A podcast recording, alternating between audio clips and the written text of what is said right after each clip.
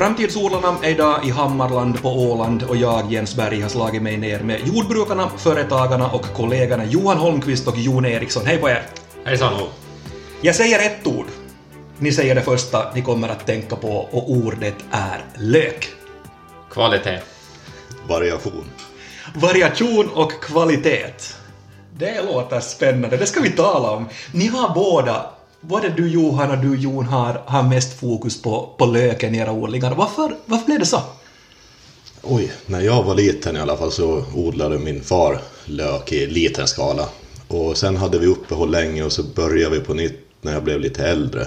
Och vi började samtidigt ungefär Jon och jag med, med löken. Så vi växte från en hektar och uppåt gemensamt kan man säga. Eller i motsvarande skala. Så det var väl på den vägen det har blivit. Mm. Samma för dig? Ganska samma. Vi odlade också lök då när jag var yngre men jag minns inte så mycket av det. Jag var riktigt liten då. Men sen har även min mor och far lite liknande som jag och Johan då, ett samarbete med maskiner. Så han jordbrukaren, Robert, så han odlade lök. Och där hade vi ju liksom haft kontakt via maskinerna då, varit med lite och sett mm. hur det har gått till. Det började, sa du Johan, med en hektar, det var liksom typ en hektar var. Vad, vad är ni uppe i nu? Vad, hur stora arealer talar vi om?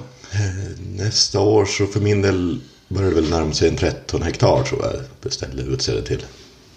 Och jag har drygt 11. Så tillsammans så blir det ungefär 25 hektar. Mm. Mm. Så det är ganska, det är ganska rejäla arealer. Nu ställer jag en sån fråga som kan vara svår att besvara, för, för variation var ett ord som ni sa, men hur, hur stor är skörden ungefär på, på årsnivå för er om vi talar lök?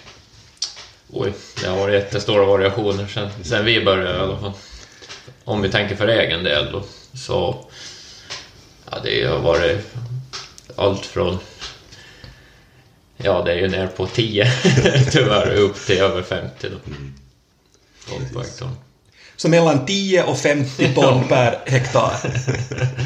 ja, det 10 är ju extremt, men... Men, men, det, men det är gul lök och det är röd lök?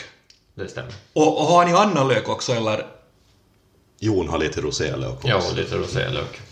Och, och, och, och vad är rosélök? Det är bara en liten del. Det, det, det är samma sak fast en, kanske en liten mellanhand mellan gul och röd. Men har den, smakar den mera gul lök eller smakar den mera rödlök? Oj, det är en jättesvår fråga. Så där när man provar den, jag skulle säga att den är lite mildare än gullöken. Men vad skulle ni säga då? Vad, vad är de största utmaningarna när det kan variera så pass mycket som ni säger en skörd per, per hektar? Varför gör det det? Alltså vilka är de största grejer som påverkar, vilka de, vilka de yttre faktorer som påverkar det kan vara så stor variation? Det, det, är många saker som spelar in men, men en, en, viktig del är ju vattnet förstås, att man har bevattning till det. Uh, sen ogräset är ju det svåraste utmaningen som man kan påverka. Och sen har vi också, runt om på Åland så finns det mycket jord, markburna jordsjukdomar som kan ta bort skörden helt och hållet på vissa fläckar. Så det, och det här är bara en bråkdel av det som faktiskt påverkar. Så, mm. så det är ganska många yttre faktorer egentligen. Mm. Då, då, antar jag att, att för er så är den intensivaste perioden typ i september, oktober när ni skördar? Ja, augusti nästan. Mitten på augusti och en och en halv månad framåt. Så, så skördandet börjar som regel i medel av augusti? Mm. Hur, mycket, hur mycket jobb är där, är där emellan från det att ni från att ni, från att ni sätter, från att ni odlar löken till, till, att, ni, till att ni skördar? Det, det mest tidskrävande nästan, så det ska jag säga att det är sprutningarna eller, eller bevakandet av löken, att man kommer ut och sprutar mot ogräsen i rätt tid för att de medlen vi har så är de är inte jättehäftiga mot ogräsen direkt men, men samtidigt så kan de skada löken om man går på fel helt enkelt. Så det är enorm timing med det, att, att lyckas i rätt tid helt enkelt. Men vet du exempelvis, Jon, sådär mitt på, på sommaren, säg i, i, i juni, juli, att nu kommer det här att bli en kanonskörd? Eh, ja, det vågar man inte säga, men då kan man ju se tendenser till. Ja. Det måste, jag tycker att det, ska se bra ut då för att ha potential. Mm. Man kan inte reda upp så mycket då om det ser dåligt ut. Man kan få det lite bättre, men, men poten, ser man potentialer så då har man nog en känsla i kroppen fast man kanske inte vågar säga det rakt ut. Men ni kan säga till varandra kanske. nu känns det. ja, det, man vågar inte ens det. Men, men, kan det. men kan det skita sig riktigt på slutet också? Att kan det, kan det liksom vara de sista veckorna när allt går åt helvete fast ni har tänkt att nu ser det jättebra ut? 2017 var ett sånt exempelår att det såg väldigt bra ut även under skörden när vi fick in det i lagret. Men sen någon vecka efter, efter det vi fick in det så det här gällde väl he, hela Åland egentligen så, så började all, eller inte all men största delen av löken började ruttna mitt i allt. Och då visade det sig att det var gråmögel. Och exakt orsak är det väl ingen som vet riktigt ännu, eller det finns vissa misstankar vad som har hänt. Men, men där är det ju just det där att man tror att man är, man är säker när man har allt under tak, men, men inte ens det. Inte ens det, nej. Nej, men det är väl, jag, jag kan tänka att det där någonstans är, är den stora stora spänningen också, att det är så fascinerande att vara odlare när en säsong aldrig är lik den andra. Jo, absolut. Jag skulle inte välja ordet fascinerande vid de där tillfällena. Eller? det blir säkert sömnlösa nätter också. Men, men vad, vad, tror, vad tror ni? Alltså Åland är ju ett, äh, ett lökcentrum, åtminstone om man ser, ser i Skandinavien eller, eller, eller Sverige, Sverige och Finland åtminstone. Varför tror ni att det har blivit så? Att, att, att, det, att det är så många som odlar lök och att det kommer så pass mycket, så mycket skörd här? Vi har ju, Åland har ju väldigt bra förutsätt, odlingsförutsättningar. Vi har många soltimmar och vi har milda höstar, långa höstar. Och man har varit duktig med, inte bara lökodling, men, men odling överlag här under väldigt lång tid. Så det har väl växt vidare så att säga därifrån. Ja och företag som förädlar eller säljer vidare som har lyckats bra här också på, på Åland. Mm. Jag läste någonstans att ungefär en tredjedel av all den lök vi konsumerar på fastlandet i Finland så produceras på, på Åland. Det är ganska häftigt egentligen. Mm. Ja. Och, och den här siffran så stämmer ungefär enligt det ni, det ni har hört också. Mm. Ja, senast jag hörde var mellan 25 och 30 procent. Men vart far er lök då? När ni, när ni tar, upp den, tar upp den då från, från medel av augusti fram till, till oktober, så, så vart far den? Först tar vi väl in den i våra egna lager och, och, och lagrar den då under, under vintern. Och för att sedan far den vidare till Ålands trädgårdshall. Så allt det ni odlar så far till Ålands trädgårdshall? Ja. Och vet ni sen vart det far vidare? Det far ju till de här stora stora matvarukedjorna egentligen. Och i och med att vad är det, över 99 procent av åländska löken exporteras från Åland så att säga. Så, så det går väl i första hand till centrallagren och fördelas ut runt om i hela Finland. Men det är Finland det, det far till, det far ingenting till, till Sverige vad ni vet? Det får lite den här stora skallök, eller sån lök som är för stor för att sälja i butik så går lite till skallerier, bland, bland annat till Baltikum. Men ja, det är bara små väldigt, volymer. Väldigt små volymer. Det är nog Finland som mm. skulle man säga att det absolut största delen. Men sen, sen en fråga som ni säkert älskar att svara på. När, när tycker ni att löken är godast? Oj. Året runt, varenda dag. Och allting? allting. Och det är alltid gott med lök. ni kan inte säga någonting annat. Men, men, har, har ni favoriträtter där ni, där ni tycker att, att, man, att man som regel inte använder lök, men där, där ni använder lök och tycker att man skulle kunna göra det när man kockar? Nej, i och med att det är så, man kan ju laga löken på så många olika sätt så den passar ju till de allra flesta rätterna egentligen. Den förhöjer ju smaken på väldigt mycket av maten. Jag tycker oftast att där, där man kanske har lök så kan man lägga mera då. Det blir ännu godare. Men finns det någon maträtt som man inte ska använda löken i? Ja, det finns det nog säkert. Jag är inte jättebra på mat. Men... Havregrynsgröt kanske är lite, lite tråkigt. Men...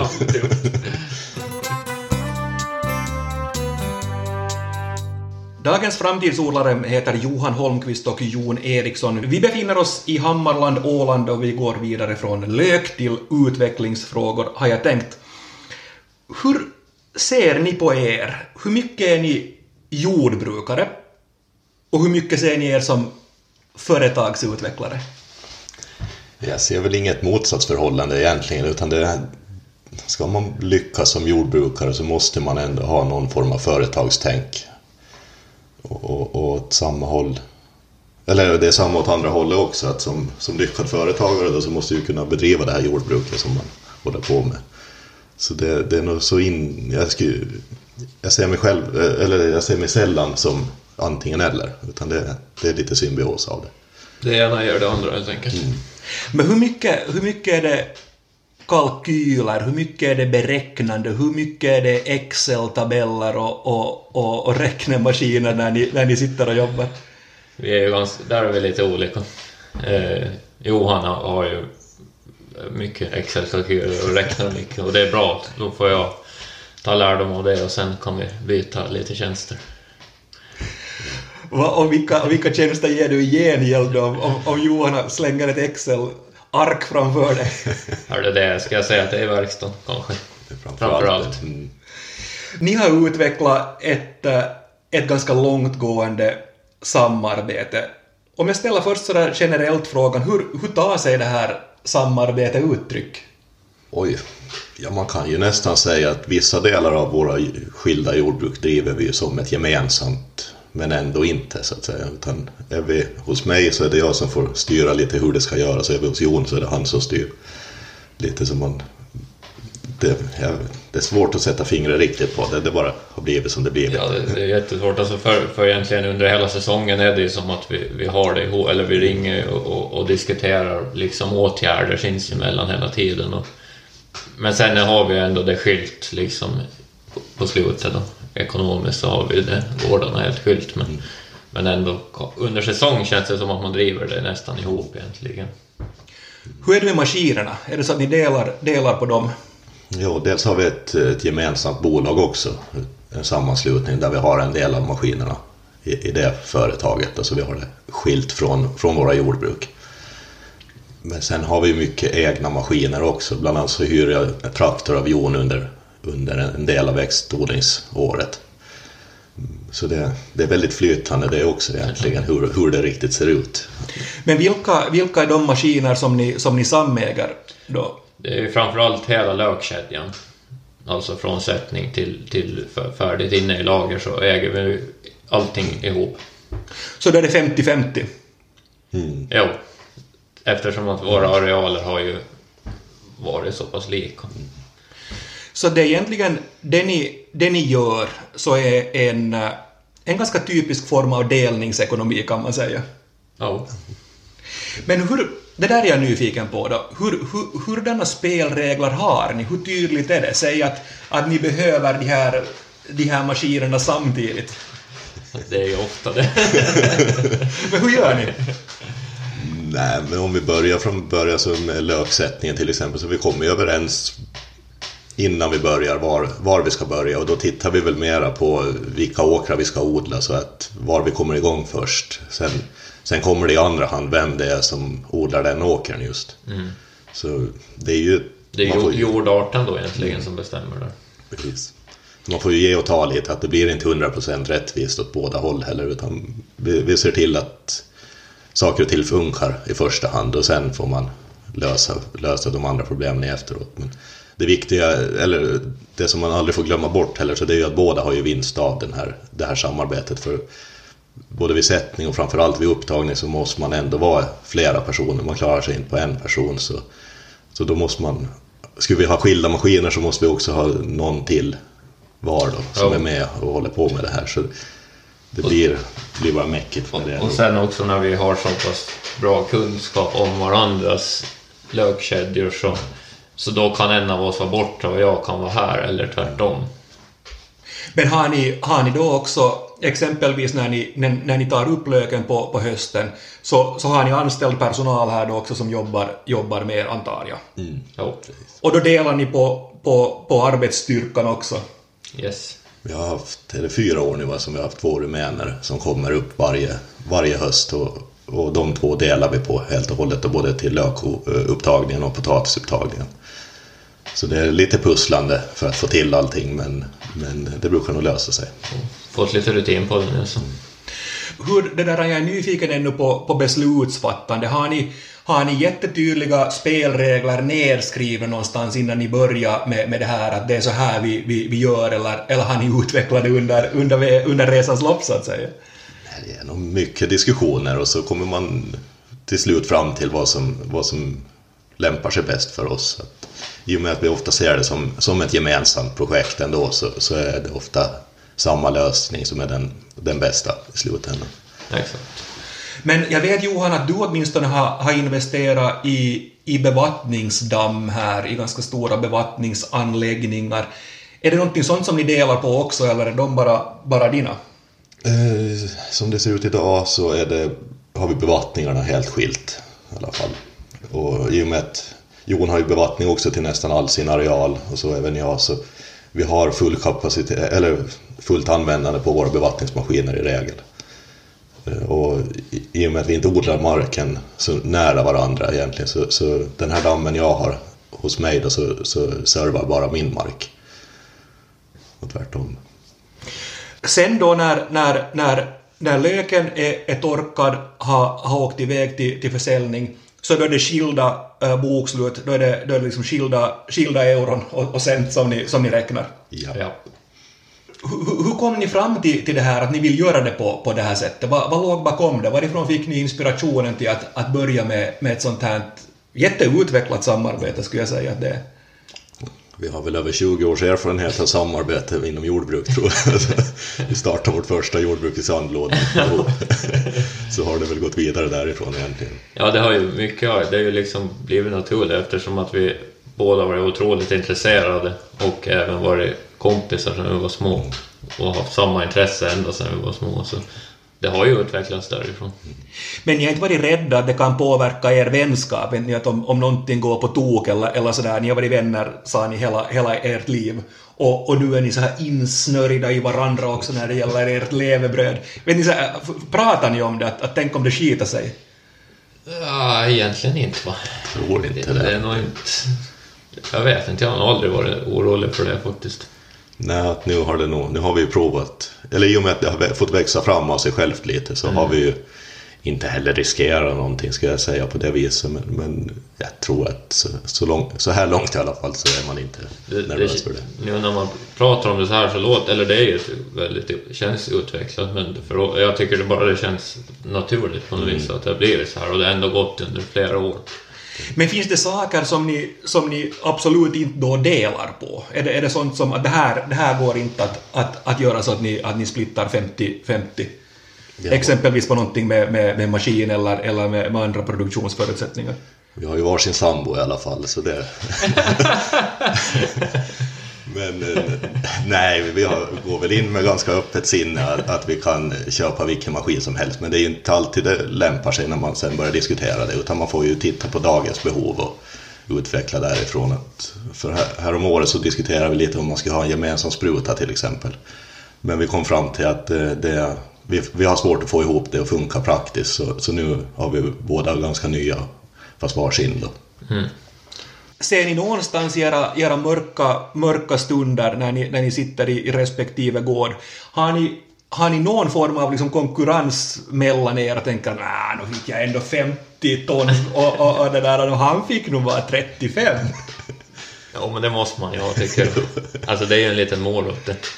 Det är som vi säger, vi, må, alltså vi, vi, vi båda måste lyckas för att samarbetet ska funka. Eller ibland, det går upp och det går ner, men vi, för att ekonomin ska funka så, så då måste vi ju... Men sen liksom om man tar det på detalj så det är klart att man vill vara lite högre än någon annan. Så ska det ju vara. Om det bara driver en till att få högre skörd då. Men vet ni hur, hur vanligt är det att jobba med, med ett sånt här maskinsamarbete ni har och med, och med gemensam arbetskraft och med gemensamma kalkyler och så? Om vi tar, om vi tar Åland nu som, som referensram, vet ni hur, finns det andra motsvarande här? Ja, jag skulle ju säga direkt och det, det var lite det vi var inne på tidigare, men jag fick ju även min... Lite, eller jag är också uppväxt med den här samarbetet som just min far hade, som jag berättade tidigare, med just... Eller mor och far med Robert och Pia Ekström. Så jag har ju varit ganska van med det. Maskinsamarbete. Och det, så, så det har ju funnits. Mm. Och det finns ju andra exempel. Sen är det ju väldigt varierande hur, sam- eller hur nära samarbete det är och hur man... Men, men som delägande av maskiner är det ju nog väldigt vanligt. I enstaka maskiner i alla fall. Platsen är Hammarland, Åland och dagens huvudpersoner heter Johan Holmqvist och Jon Eriksson. Och i vanlig ordning ska vi avsluta den här episoden med att diskutera framtid. Ni är relativt unga ännu, får jag säga. Ni är i 30-årsåldern, kanske? Knappt. Ja, Knappt. under. Långt under. Ni är ungefär 30. Och, och, och ganska sådär i början av era karriärer, sådär inom, inom citat, trots att ni är, ni är rutinerade redan. Jag ställer den här frågan till er, hur, hur ser ni på framtiden? Just. Just. Jo. det måste man säga. Om jag ber er att, att precisera varför ni säger att, att framtiden är ljus, så, så varför tänker ni så? Nej men mat är ju någonting som alla behöver ha och kommer alltid behöva ha om vi ska ha någon mänsklighet kvar så att säga. Så det är ju på det viset en säker bransch och, och tack och lov så i Finland är man ju väldigt mån om att stödja inhemska produkter på ett annat, eh, helt annat sätt än vad man gör i övriga Europa åtminstone. Så jag tror ju att efterfrågan kommer finnas på våra produkter och framåt också. Ja, och känslan är ju att, att närproducerat går åt rätt håll. Alltså att fler väljer närproducerat. Eh, det, det är ju så, och, och det har ju framförallt varit, varit en, nu under, under coronaåret 2020 på, på det sättet att, att allt fler finländare har, har börjat prioritera närproducerat. Men jag har en sån känsla, och det kan hända att jag har fel och ni får rätta mig nu om jag har fel, men att man här på Åland har uppskattat det kanske hela tiden via skördemarknader och den typen av, av evenemang som ni, som ni har. Är det, är det så, eller har ni, kan ni sätta in det i ett sammanhang? Det ska jag nog säga. Och sen vi har ju så utvecklad livsmedelsindustri egentligen med alla möjliga inriktningar. Så det, det är ju en väldigt stor del i, i vardagen för ålänningar också. Så man, det Ja. gör det väl också naturligt att man, att man uppmärksammar åländska produkter. Exakt, och det, man vet inte hur det är på andra ställen kanske, så vi är kanske lite bortskämda med det nästan. Jag tänkte resonera lite kring, kring andra saker som, som potentiellt kan, kan påverka framtiden för, för jordbruk. Och jag tänkte räkna upp några saker och så får ni, och så får ni kommentera dem hur ni, hur ni tänker och tror. Klimatdebatten har ju pågått i ganska många, i många år. Klimatförändringen, klimatkrisen. Och, och, och det här leder, eh, eller har lett åtminstone till strängare regelverk. Hur ser ni på det här? Tror ni att det strängare regelverket kommer att, att påverka er i framtiden? Den närmaste framtiden? Det beror ju lite på, jag menar om så länge det är EU som sätter gränserna i klimatdebatten så då tror jag vi, vi ligger väldigt bra till redan idag i vår produktion här uppe i Finland eller i Norden. Men eh, om Finland till exempel väljer att gå ännu hårdare på så då kan det är svårt att säga vad som kommer hända men, men eh, så som vi producerar vår mat här uppe i alla fall idag så ligger vi bra till både miljö och klimatmässigt. Mm, absolut. Och sen, sen då en annan fråga som handlar om, om klimat eller, eller, eller en annan potentiell faktor. Så, så klimatet förändras, det, det blir varmare, det blir mera extrema väderförhållanden och så vidare. Hur ser ni på, på det? Kan det påverka era, era förutsättningar här? Ja, absolut. Det har vi ju redan varit med om. Ett extremt torrår till exempel. Då gäller det ju att vara förberedd med bevattningsmöjligheter och, och är det åt andra hållet så är det dikning och sånt. Så det gäller att vara förberedd, men, men absolut. Så. Ni har, som sagt, ni är, ni är jordbrukare i Ente-generationen, Johan 13, 14, Jon har också en lång tradition i, i, i släkten. Hur mycket har ni diskuterat det där att, att växtsäsongen eller skördesäsongen har förändrats under, under tiderna som, som har gått? Med äldre generationer alltså. Ja, nu har det ju varit på tal nu. Men att jag har ju oftast hört att det har ju funnits extrema extremväder tidigare också. Förr. Alltså, ett exempel, min far sa att min farfar plöjde i, i februari någon gång. Liksom så. Det har också hänt. Och det kanske händer ibland nu också. Och, och sen det som vi var inne på lite tidigare, det här ett potentiellt förändrat kundbeteende, att allt fler vill köpa närproducerat, lokalodlat. Hur, hur ser ni på det? Ser ni, ser ni potentiella nya försäljningskanaler för er med mera typ av direktförsäljning och, och, och, och den typen av gårdsbodar eller handel direkt från, från firma Holmqvist Eriksson? jag tror ju inte att det är dit jag och Jon kommer gå, åtminstone inte när det gäller löken. Att om vi lite uppskattningsvis baserat på hur mycket lök man äter per person i Finland så når vi ungefär 200 000 finländare. Och vi är bara 30 000 på Åland så vi fyller åländska marknaden ganska fort i den produkten i alla fall. Men eh, det finns ju många, som, många andra i alla fall som har produktion som lämpar sig absolut för det och, och jag tror det kommer växa den här nära bonden-handeln så att säga. Ja, absolut. Men det, det finns ju och, och, är mer på gång. Men det passar inte för alla helt enkelt. Nej, så det kan i princip bli en, en skördefest som pågår 12 månader i året. Alltså potentiellt. Mm. Sen, sen det som jag ännu, ännu tänkte, tänkte spåna, spåna lite grann med, med er, så när det gäller ert sortiment, uh, och vi talar då framför allt lök, mest rödlök och, och, och, och, och gul lök. Funderar ni mycket där på att ta in ännu fler grejer i, i, i, er produktportfölj, om jag använder ett sånt ord? Jag skulle säga att både Jon och jag har väl ganska öppet sinne när det gäller det är nog ingen av oss som har låst fast sig vid att det är det här vi ska göra i 30 år framåt utan man måste ju följa med lite marknaden och, och möjligheter vad, vad det finns. Visst tittar vi på olika breddningar och, och, och sådär. Något du vill avslöja här? Det är bara jag som sitter berätta när jag har de första grödorna i marken. ja, du är lite försiktigare då.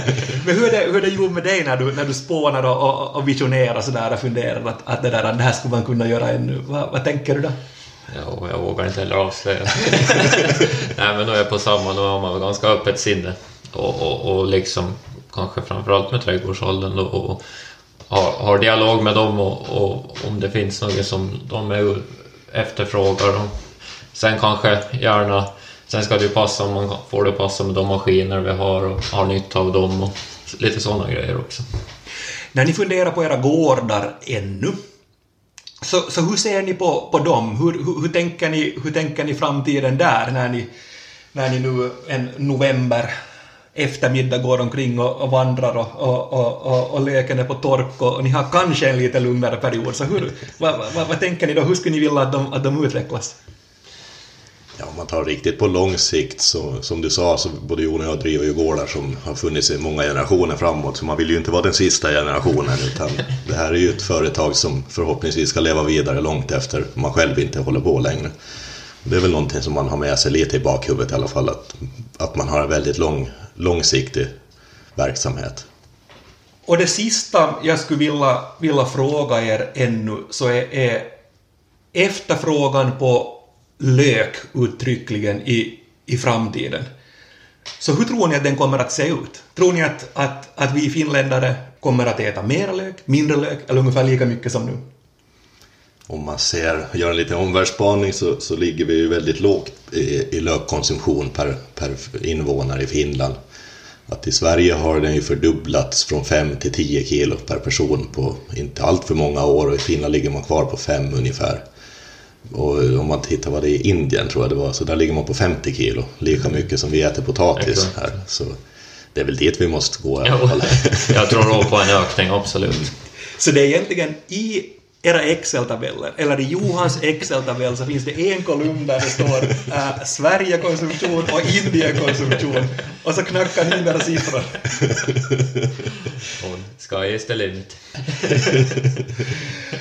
Tack Johan och Jon för att jag fick besöka er här idag. Tack. Tack. Det här var det sista avsnittet av Framtidsodlarna för den här säsongen, men vi är tillbaka med fler avsnitt av Framtidsodlarna nästa år. Håll upp ögonen och öronen för mer information om när de nya avsnitten kommer. Och jag vill här rikta ett ödmjukt tack till alla ni som har lyssnat så flitigt och tack också för alla kommentarer vi har fått. Jag, Jens Berg, säger nu njut av helgerna, njut av varandra och njut av god och inhemskt producerad mat. På återhörande.